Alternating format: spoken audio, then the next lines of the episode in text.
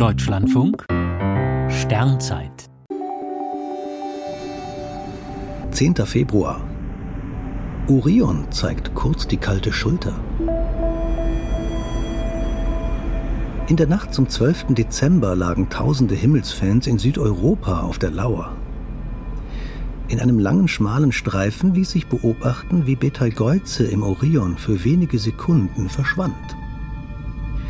Die an diesem Schattenspiel beteiligten Objekte konnten kaum unterschiedlicher sein.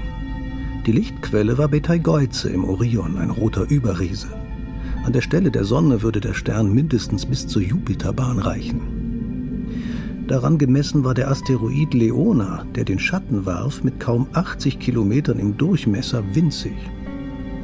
Doch er war keine 300 Millionen Kilometer von uns entfernt und konnte so das Licht des Riesensterns in rund 500 Lichtjahren Abstand für wenige Sekunden ablocken.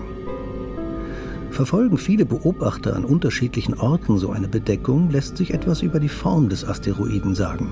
Immer wieder leisten Amateure so Beiträge zur Forschung. Bei Betelgeuse ging es allerdings vor allem um den Spaß, Orion ohne Schulter zu erleben, denn Bedeckungen so heller Objekte sind sehr selten.